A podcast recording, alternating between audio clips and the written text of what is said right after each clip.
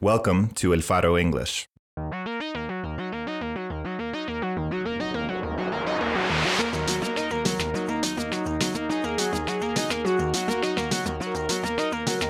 Be sure to follow our channel wherever you get your podcasts to listen to award winning independent journalism from Central America.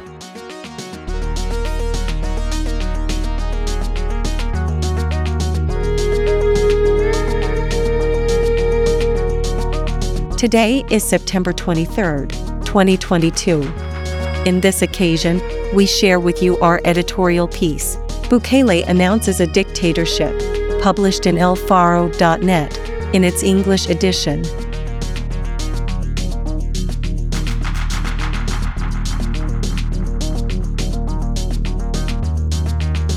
The fact that Nayib Bukele's announcement that he will seek re election was foreseeable does not lessen its gravity, not only because it violates the Constitution and laws of El Salvador, but because the regime has already eliminated every counterweight that ensured that they were upheld. Let the people decide, say the spokespeople for the regime led by Vice President Felix Ulloa, who spent half his life defending the constitutional prohibition of re election, until opportunism reshaped his judicial interpretation. But the Constitution and the rule of law have no place in populism nor state propaganda greased with taxpayer money. There can be no free elections nor democracy without respect for the Constitution, accountability, pluralism, separation of powers, and judicial independence, but in a context of state repression. From the start, Bukele and his circle plotted to put an end to our democracy. Their dictatorial plan involved concentrating power by seizing control of all government institutions and shutting the door on dissent, public oversight, and any possibility for alternation in power. Their trick for maintaining popularity while working toward this goal has been propaganda, and it worked better than almost any could foresee. Each step of that dismantling was taken in public, with the satisfaction and complicity of corrupt businesspeople, corrupt judges, corrupt government officials, corrupt police officers, corrupt soldiers, and citizens content with silence.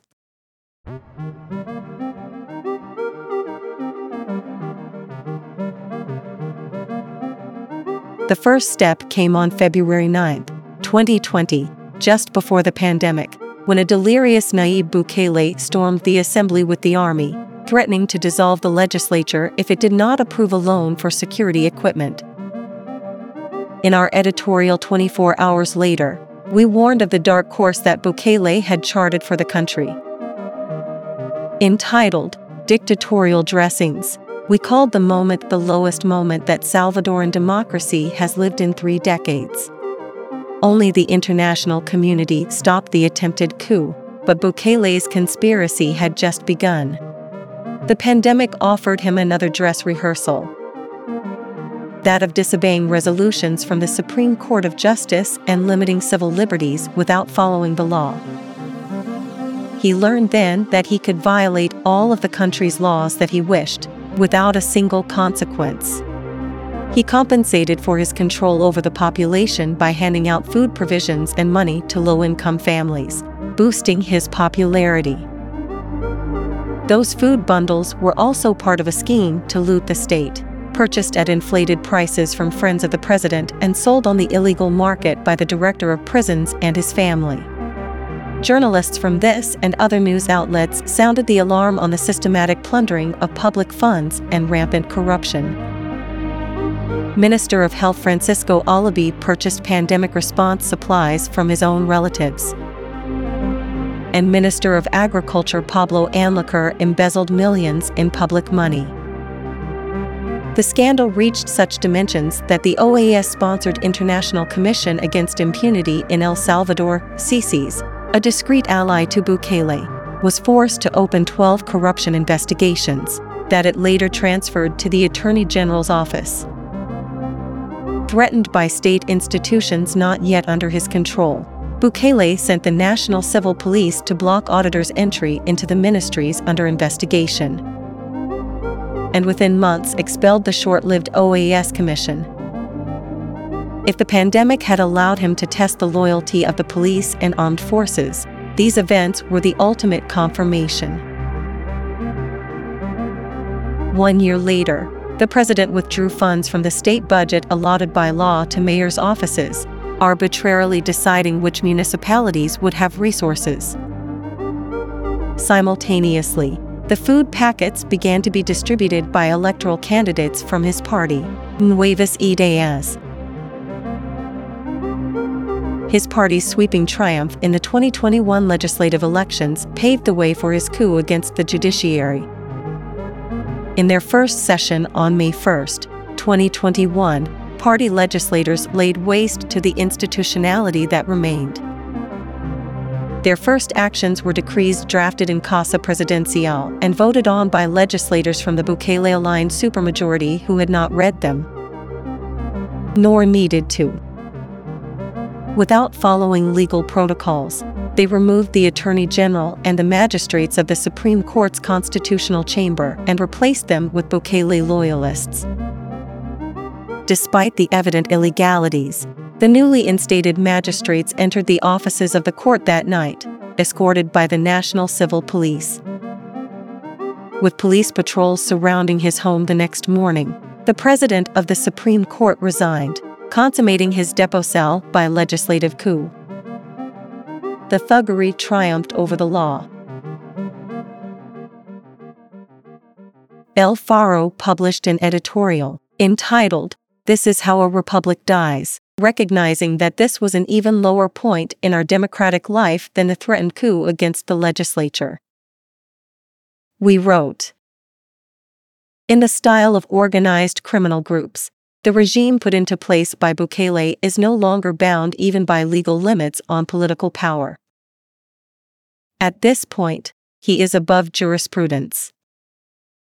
He is the law, and his police enforce it. By force.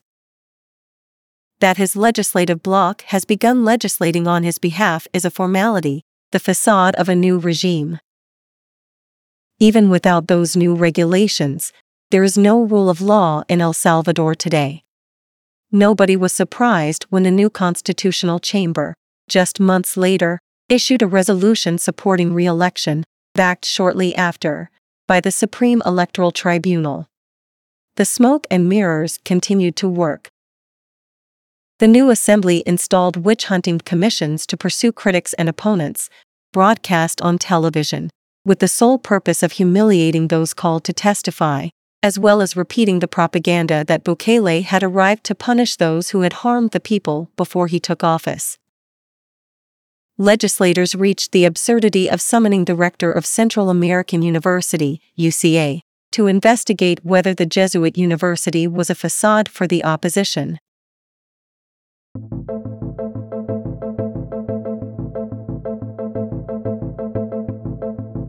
With this circus underway, Bukele and allies fastened their grip on the entire state apparatus and on access to public information.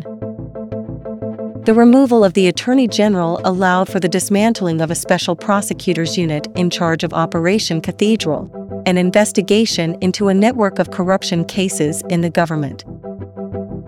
The spying on, stalking, and harassment of their critics intensified during this period, with the loyal help of the National Civil Police and armed forces, as well as powerful software like Pegasus. Then came the fraudulent Bitcoin scheme, in which private companies like Chivo were created with public funds. The president, in bouts of insomnia, claimed to have purchased millions of dollars worth of the cryptocurrency without leaving record of the purchases, nor any indication of where he took the money, where they were negotiated, where the bitcoins went, nor any justification for why a single citizen, he, had access to them on his personal cell phone. Meanwhile, the Assembly captured the last bastions of judicial independence by reforming, again, illegally, the judicial career law and removing one third of the country's judges, reserving for itself the power to arbitrarily transfer those remaining from one courtroom to another. El Faro's editorial board then declared our democracy in coma. We wrote, one year ago, that we are witnessing in leaps and bounds, the end of the republic and its replacement by an undemocratic family clan that uses the state for its own benefit. But for Bukele and his circle to achieve their ends, they must rely on a slew of dishonorable, opportunistic, and corrupt officials and bureaucrats who operate at their behest, as well as on a citizenry blinded by propaganda. We did not recover the Republic after that, and it is now mortally wounded.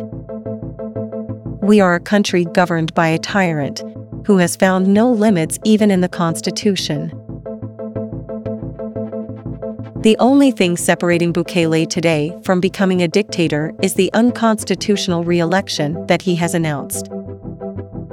Right now, he is a constitutionally elected president, even if his exercise of power is no longer constitutional. A second term in 2024 would make him a full fledged dictator. The moment he chose to announce his candidacy for re election and summon the applause of his supporters for violating the Constitution speaks to the nature of his administration. We are in the sixth month of a state of exception in which authorities have jailed 60,000 people without legal guarantees, thousands of them with no ties to organized crime. We are engulfed in the worst financial crisis to face the country since the end of the war due to his cabinet's incompetence, his populist urge to spend money to maintain his popularity, the failure of his Bitcoin project, and the pillaging of public funds by Bukele and his accomplices. The international community has repudiated his corruption and disrespect for democracy, the law, and human rights. It is a brazen charade he first reduced the homicide rate through a criminal pact with the gangs. Officials in his government then freed criminal leaders from prison.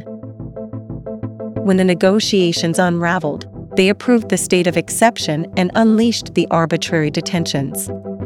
Of the tens of thousands of Salvadorans incarcerated during these six months, not one is an official from the Bukele administration accused of corruption, despite abundant proof against many according to the investigations of the Special Prosecutors Unit that investigated the plot to loot the state. At the head of the scheme are the president's brothers. Rescuing democracy can no longer pass solely through institutional channels, and the public cannot continue to pretend that the situation facing the country is normal. Only organized and resolute citizen opposition, and the support of the whole international community in compelling the country to comply with its constitutional and international obligations, can peacefully stop the installation of a dictatorship in El Salvador in the middle of the 21st century. Time is running out to do so.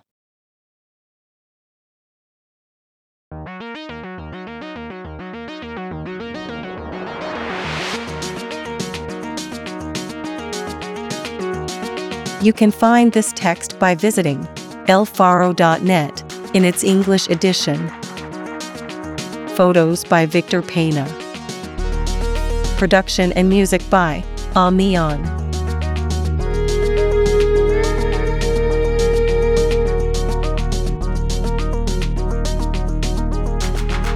Thanks for listening. If you appreciate our work, consider supporting Central American journalism by joining our community of crowdfunders at support.elfaro.net.